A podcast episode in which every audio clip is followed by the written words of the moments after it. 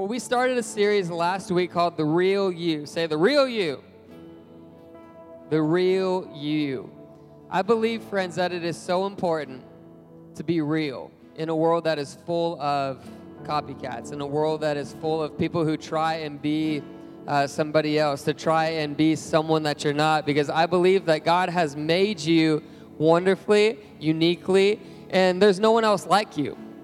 Okay, this world needs you to be you. It doesn't need another copycat, it doesn't need another um, image of someone else, but the world needs you to be you because you are the best you that will ever be. Come on, you are the best you that will ever be, okay? And we talked last week a little bit about uh, weaknesses and how oftentimes we allow our weaknesses to prevent us from truly being ourselves. But we read out of Second Corinthians how it's in our weaknesses that we are made strong. Okay, that his strength is perfected in us. So it's not this idea of us hiding our weaknesses, but rather embracing our weaknesses, living in our weaknesses, and not letting it define us, but allowing it to be an avenue for God's strength to flow in and through us. Do you believe it? Come on, it's a hard thing to comprehend, but in your weakness, you are actually made strong. It's not an absence of being weak, because if we were perfect all the time, we had no weaknesses, then we wouldn't need Jesus, right? And how many of you know that we need Jesus? Hey, come on. I need Jesus. I need him every single moment of every single day because we got some weaknesses. So, in our weaknesses, we are made strong. So, this is week two, part two of the real you. Say, the real me. Do you guys bring your Bibles tonight? Yes, awesome. Well, if you did, turn with me to the book of Genesis. I believe that it's important in understanding who the real you is and the real me to go all the way back to the beginning, to the creation of men and women as we know it. Genesis chapter 2, we're going to be starting in verse 20. So, this is an account of God creating life as we know it. Verse 20, it says, He gave names to all the livestock. He's referring to Adam, all the birds in the sky, all the wild animals, but there still there was no helper just right for him. So he's talking about the creation of man, the creation of woman. So the Lord God caused the man to fall into a deep sleep. And while the man slept, the Lord God took out one of the man's ribs and closed up the opening. Then the Lord God made a woman from the rib, and he brought her to the man. Moving on, it says in verse 23 At last, the man exclaimed, This one is bone from my bone and flesh from my flesh. She will be called Woe Man. Whoa, man. Because she was taken from man. Whoa, man. This explains why a man leaves his father and mother and is joined to his wife, and the two are united into one. Now the man and his wife were both naked, but they felt no shame. Just saying. So we know the story, man. And we, tough crowd, tough crowd. so men and women, they were created. They were in this perfect environment. There was fruit. There was sugars. There was perfect weather. There was. They were naked and felt no shame. Like this is. This is awesome, right? They're living life, and it's just great. Okay, so then we know the story when uh, you know, Satan, that stinking little serpent, rolls up on the scene and he tries to steal away this perfect place that God has created for man and women. So God put a tree in the environment amongst thousands and thousands of other trees and anything. And God says, just don't eat from this one because God actually desires this to be a relationship, okay? And what is love without a choice?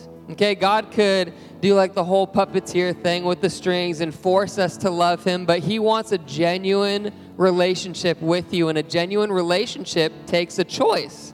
Kind of what we talked about in worship a moment ago. Praising Him is a choice, love is a choice. So He's like, You got all of this, but I just want you to choose to not eat from this one thing. Then we're all good okay? Tree of knowledge of good and evil. Just don't eat from that, okay? The serpent shows up on the scene and tries to convince the woman to eat from the thing. And this is where we're going to pick up, jumping ahead to Genesis chapter 3, uh, verse 6 through 12. I don't think it's on the screen, so just hang with me for a moment. It says this in Genesis chapter 3, verse 6 through 12 in the New Living Translation. If you guys are taking notes, write it down. You're reading along, read with me. The woman was convinced. She saw that the tree was beautiful and its fruit looked delicious, and she wanted the wisdom it could give to her. So she took some of the fruit and ate it. And then she gave some to her husband who was with her, and he ate it too. At that moment, their eyes were opened, and suddenly they felt shame at their nakedness, so they sewed fig leaves together to cover themselves. Verse 8 When the cool evening breezes were blowing, the man and his wife heard the Lord God walking about in the garden.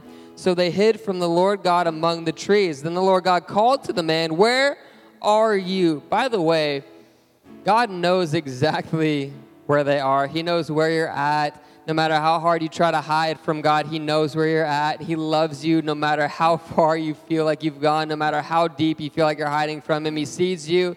He loves you despite what you've done, despite what you're doing, despite what you're going to do. Just a little side note for you tonight, okay? So he replied in verse 10. So they're walking around in the garden, so they hid from the Lord God. Okay, so God saying, like, where are you at? Verse 10, Adam replied, I heard you walking in the garden, so uh, I hid. I was afraid because I was naked. And verse 11, who told you that you were naked? The Lord God asked. And have you eaten from the tree whose fruit I commanded you not to eat? The man replied, It was the woman you gave me who gave me the fruit and I ate it. So what we see here is literally the first like blame shift that's going on. Like sin enters the world, and sin actually causes you to actually you know point your finger at other people. I mean that actually still happens today, and just throwing it out there, I believe it's important for us to actually own the things that we potentially have done and allow God's love to heal us, to forgive us, and to move on from it, rather than to point the blame and say, "He did this, she did this, they did that." So I was praying about just what to talk about regards to the real you, and God brought me to this particular passage, and it shows life before sin dominated it, and then life after sin dominated it. And the two things specifically that occurred to me just in this passage of scripture that could potentially happen in your life and in my life if we allow sin to control the way we think and live our lives. So if you guys are taking notes tonight, I want you to write the real you part two at the top.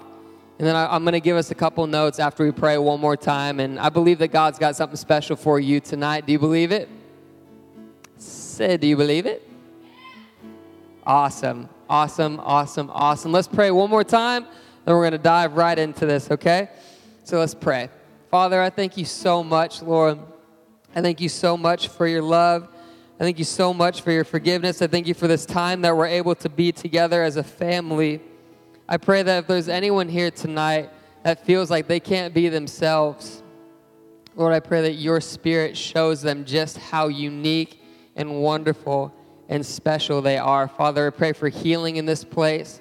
I pray for wholeness in this place. God, may your spirit set us free tonight. And God, before we conclude this message or this prayer, I just want to take a brief moment and lift up our team in Belize. I just got news that there was a hurricane that hit right where uh, Ashton Fish and his team are. And so, Father, I pray for protection over them. I pray that you send your angels to literally work things out. God, may your hand be upon them. And God, may nothing that the enemy is trying to do to destroy what your heart, what your love is doing in that area, God, may it be just destroyed. Father, may your spirit move forward. We give you the, the, the land of Belize. God, I pray that you protect your sons and your daughters there. Lord, we love you so much and pray that in Jesus' name. Everybody said? Everybody said? Amen, amen. Thank you so much, Sean. Can we give it up for Sean?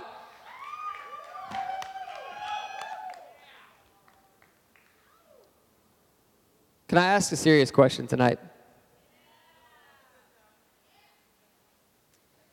I relate with this question all too well, actually. Is anyone lactose intolerant here?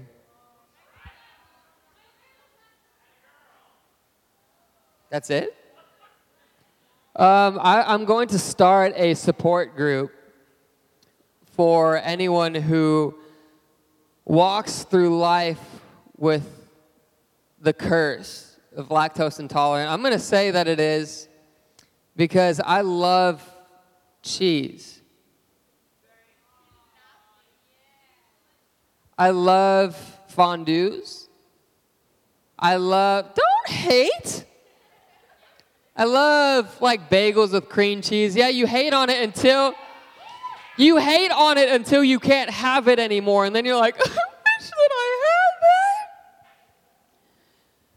I love nachos.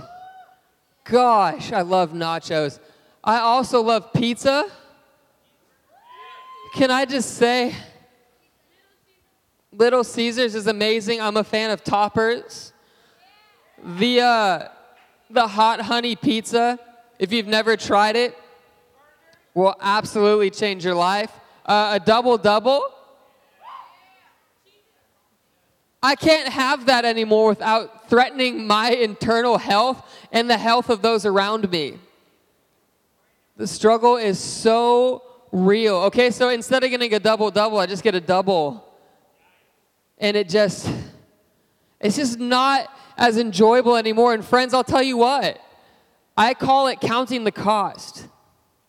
Yes, every time someone presents, I, oh gosh, can I say how much I love ice cream? Mochi? Like mochi balls are like so praise God for mochi. Like the little green tea ice cream, like mochi balls. The mango one is so good too. Oh my gosh, if you guys have never been there, go to Whole Foods like tonight after service and go to the little like mochi ball area. Try the, the dark chocolate strawberry one, it'll change your life. Eat one for me, eat one for your pastor in remembrance of his stomach and those around there. So when I eat, or you know what, I won't even point this on me, but when us lactose intolerant people uh, eat cheese or drink milk or, oh gosh, I love just half and half, like in coffee too. Whenever we ingest, I'm gonna say we because we're all in this together, come on. When we ingest dairy, it does something to us. I'm glad you asked, B what it does is it then begins to, to cause turmoil inside of yourself. It, it not only affects you emotionally, but it affects you physically. And then something happens, okay? And then, uh, uh, is it flatulence? Is that like the, the scientific terminology of uh, passing gas? I'm just being real. I, why is like farting so funny? I think it's hilarious. I think that God, like when He was creating us, like created that to be a thing just to keep us like light. Not literally like physically light, but just like to lighten up the mood. Because if you've ever been in a conversation with someone and then they accidentally like, you know, let one go and it's just like, it's so funny. But have you ever met somebody that like just has no shame?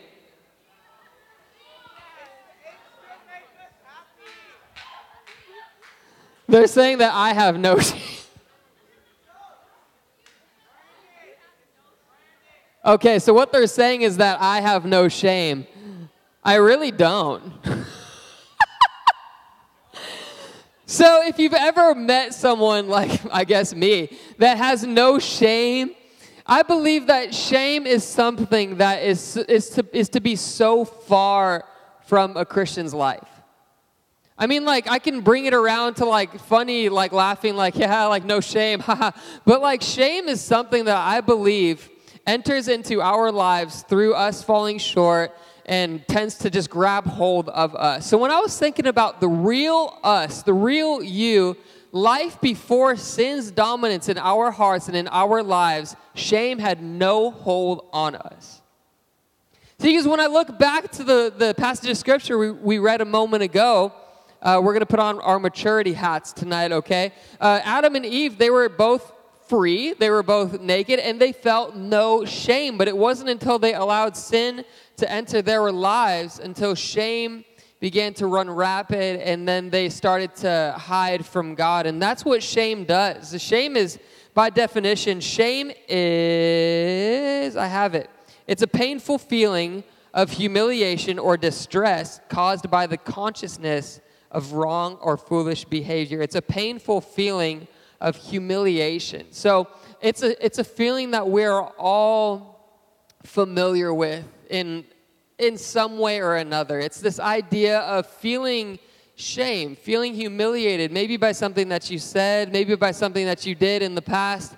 I've had conversation friends with people who have literally held on to something that they did when they were a kid and now they're a grown up and they held on to this thing and it's the shame entering their lives and they're because of the shame they can't truly be themselves because if they are themselves they feel like no one will love them that no one will accept them shame begins to cause us to hide from god shame will cause you to hide from god and that's what we see in the story is that once their eyes were opened, once sin entered the scene, once sin entered their lives and in their hearts, they, they did what?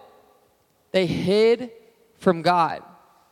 They hid from God. This idea of shame, this idea of knowing and feeling humiliated, they, they then hide from God. And shame has no part in your life. It says this in John chapter 3, verses 18 through 21. It says, There is no judgment I want you to hear this tonight. There is no judgment against anyone who believes in him, against anyone who believes in Jesus. So if you're here tonight and you'd say, Yes, I believe in Jesus, I've made him the Lord and Savior of my life, there is no judgment for you because all the judgment that God has against sin was taken out on Jesus on the cross. And no longer do you have to worry about being judged by him. You have nothing to be afraid of. You have nothing to fear. You have nothing to hide from God. But anyone who does not believe in him has already been judged for not believing in God's one and only Son. And the judgment is based on this God's light came into the world, but people love their darkness more than the light, for their actions were evil. And who do evil hate the light and refuse to go near it for fear their sins will be exposed. But those who do what is right come to the light so others can see that they are doing what God wants. Here's the thing, guys when we don't address the hidden sin in our lives, we will then begin to hide from God. When we don't address the hidden sins in our lives, we will then begin to hide from God. As I was thinking about and praying about this, God spoke this to me. He said, Sin will never cause God to stop loving you, but it will cause you to stop loving God. And I'm going to kind of clarify that a little bit. God is not intimidated by your sin. Okay? Sin has been defeated, sin has been conquered by Jesus once for all on the cross. And it actually says in the book of Romans that while we were still sinners, God sent Jesus to be the propitiation, or like it's a fancy word for the payment for our sin. He was literally the sacrifice. He paid for our sin in full. John 3:16 for God so loved the world that he gave his only begotten Son, so that whosoever believes in him shall not perish but have eternal life. Friends, I'm going to ask you a question. I don't want you to answer this, but just, just think about it yourself, okay? Does God, did God send Jesus because he loves you, or does he love you because he sent Jesus? I want you to think about that for a second because I believe that our answer to this question could define our relationship with God. The correct answer is that Jesus, or God sent Jesus because he loves us. Okay, it was in the midst of our sin, it's in the midst of our failures that God sent Jesus to the earth to die for us, to show us just how much he loves us. But what then begins to happen when we allow sin to take root in our lives, in our hearts, without kind of getting it out there, without talking to people about it, is it then just begins to eat at our hearts.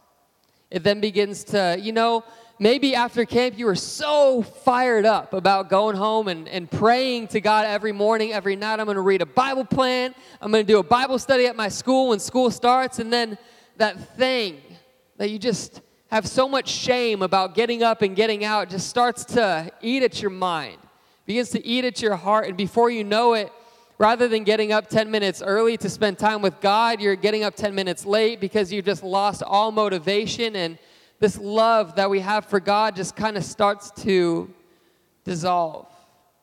Sin will never stop God from loving you, okay? And that's the point. Is that yes, there has to be punishment for sin, and that's why God sent Jesus for us because he loves us. But sin, if we don't address it and we just continue to let it, you know, I've heard it called or referred to as kind of like a pet sin before. And this isn't like the most fun message to hear, but I believe this is what God wants to do is he wants to set us free tonight. Because there is nothing, friends, can I say it? There is nothing that God cannot set you free from. But sometimes what happens is that we allow shame to prevent us from reaching out and to letting others, like leaders or even myself, love on you and pray for you. And this thing, that secret, begins to just start eating at your heart. And before you know it, you've lost all strength, you've lost all joy because the Bible talks about how the joy of the Lord is our. It talks about how the joy of the Lord is our strength. So, what the enemy does is he makes you think that this sin in your life is unforgivable. It makes you think that it's too big to be forgiven. It makes you think that you're the only one struggling with it. And then it starts to eat you up. And then before we know it, this joy that we have in our heart begins to dis- dissolve. And then before we know it, we have no more strength. I believe that God wants to give you joy again tonight because the real you has no shame. The real you, before sin entered the world, there was no shame, man. They were free. And I believe that God is going to set some people free tonight. It says this in, I have it, I have it. Isaiah chapter 54, verse 4. It says, Fear not, you will no longer live in shame. Don't be afraid, there is no more disgrace for you. You will no longer remember the shame of your youth and the sorrows of widowhood. Jesus came to restore broken hearts. He came to heal broken hearts. It's so beautiful because it says, Fear not. You will no longer live in shame. Don't be afraid. There's no more disgrace for you. You'll no longer remember the shame of your youth and the sorrows of widowhood. It's this idea of kind of letting it go letting it go, receiving healing for anything that you have, might have done in your life, and allow God's perfect love to set you free from any kind of shame tonight. The beautiful thing about what Jesus did on the cross for you, and I want you to hear this tonight, is that Jesus was shamed so that you don't have to be. Jesus literally felt shame so that you don't have to.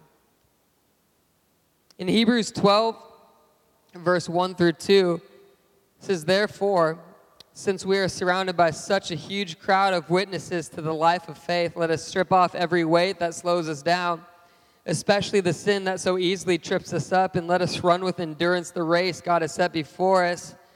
We do this by keeping our eyes on Jesus, the champion who initiates and perfects our faith.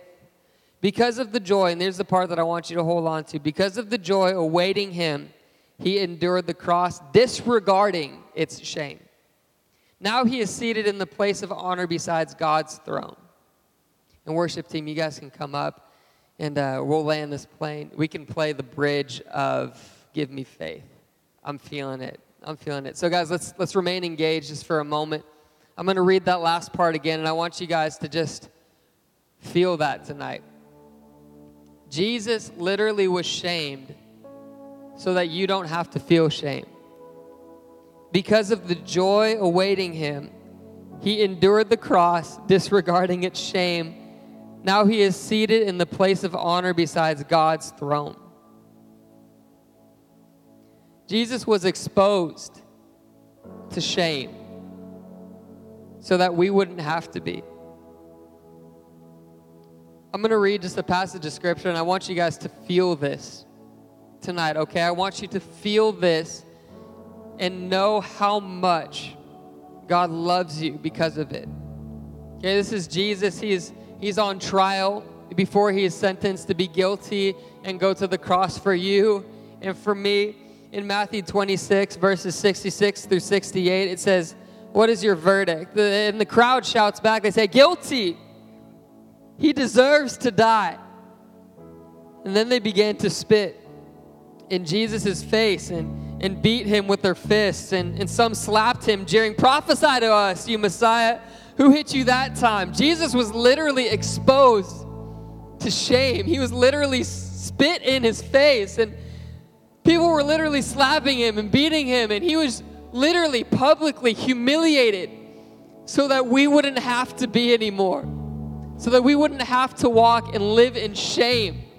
This idea of being humiliated and feeling humiliated because of our shortcomings and friends, receive God's grace and love for you tonight. Don't let any pet sin in your life and in your heart prevent you from re- receiving love and having relationship with him. So if you guys were taking notes, that whole idea is the real you has no shame. And I'm going to end with this thought The real you walks with God. The real you walks with God. So if you guys are taking notes, that's a good thing to write down. The real you walks with God. And so what we see in the story of Adam and Eve, it's a beautiful illustration. Okay, so sin enters the world, they fall short, they hide because of their shame and what I see before that is that they had a relationship with God. And, and how I know that is Adam and Eve were hiding in the bush, and then they see God walk by. Okay, God is wanting to walk with you tonight. He is wanting relationship with you. And what shame does is it causes us to hide, it causes us to get back and you know, hide our faces from God. And what God is saying tonight is to not let shame prevent you from feeling loved, from feeling accepted, from feeling like you belong. I believe that God wants to set you free tonight. You know, when I was talking about that pet sin, that little thing that we don't want to address, that we don't want to give up, I believe that God wants to set you free from that tonight. That thing that is holding you back from truly feeling free. The thing that you fall back on whenever you have a hard day.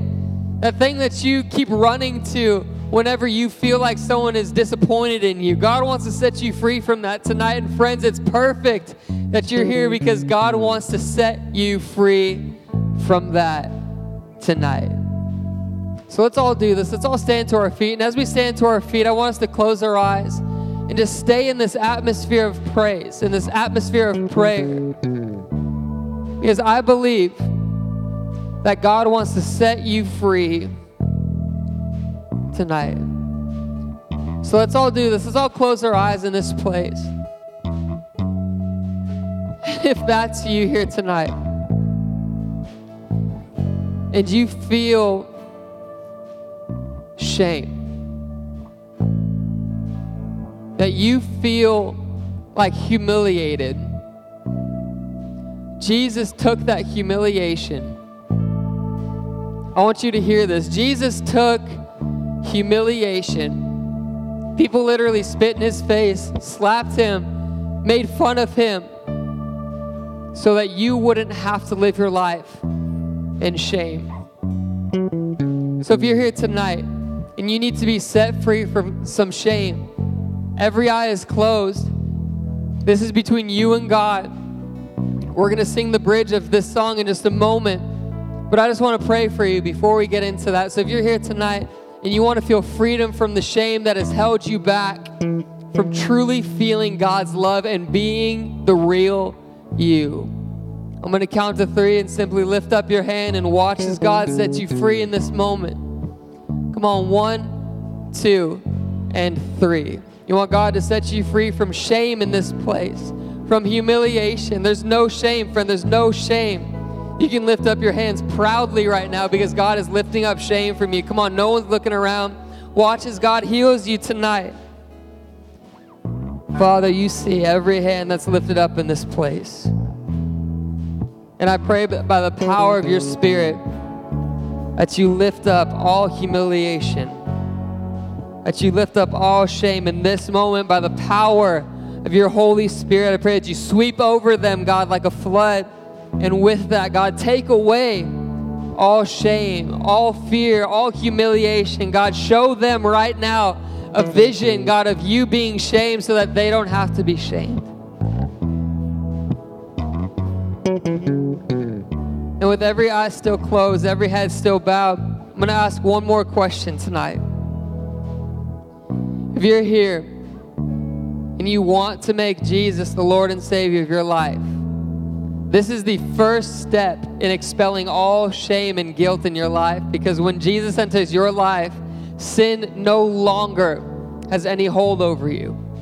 Sin no longer has any strength over you, and it's simply by believing in your heart and confessing with your mouth that Jesus is Lord that you will be saved forever. So if that's you, I'm going to count to three and simply lift up your hand. We're going to pray a prayer together because it's by believing in our hearts and confessing with our mouths that we are saved. So, ready? One, you want Jesus to be the Lord and Savior of your life. Two, don't let any time pass without making sure that you have relationship with Him. And three, come on, shoot your hands up if you want relationship with Jesus tonight.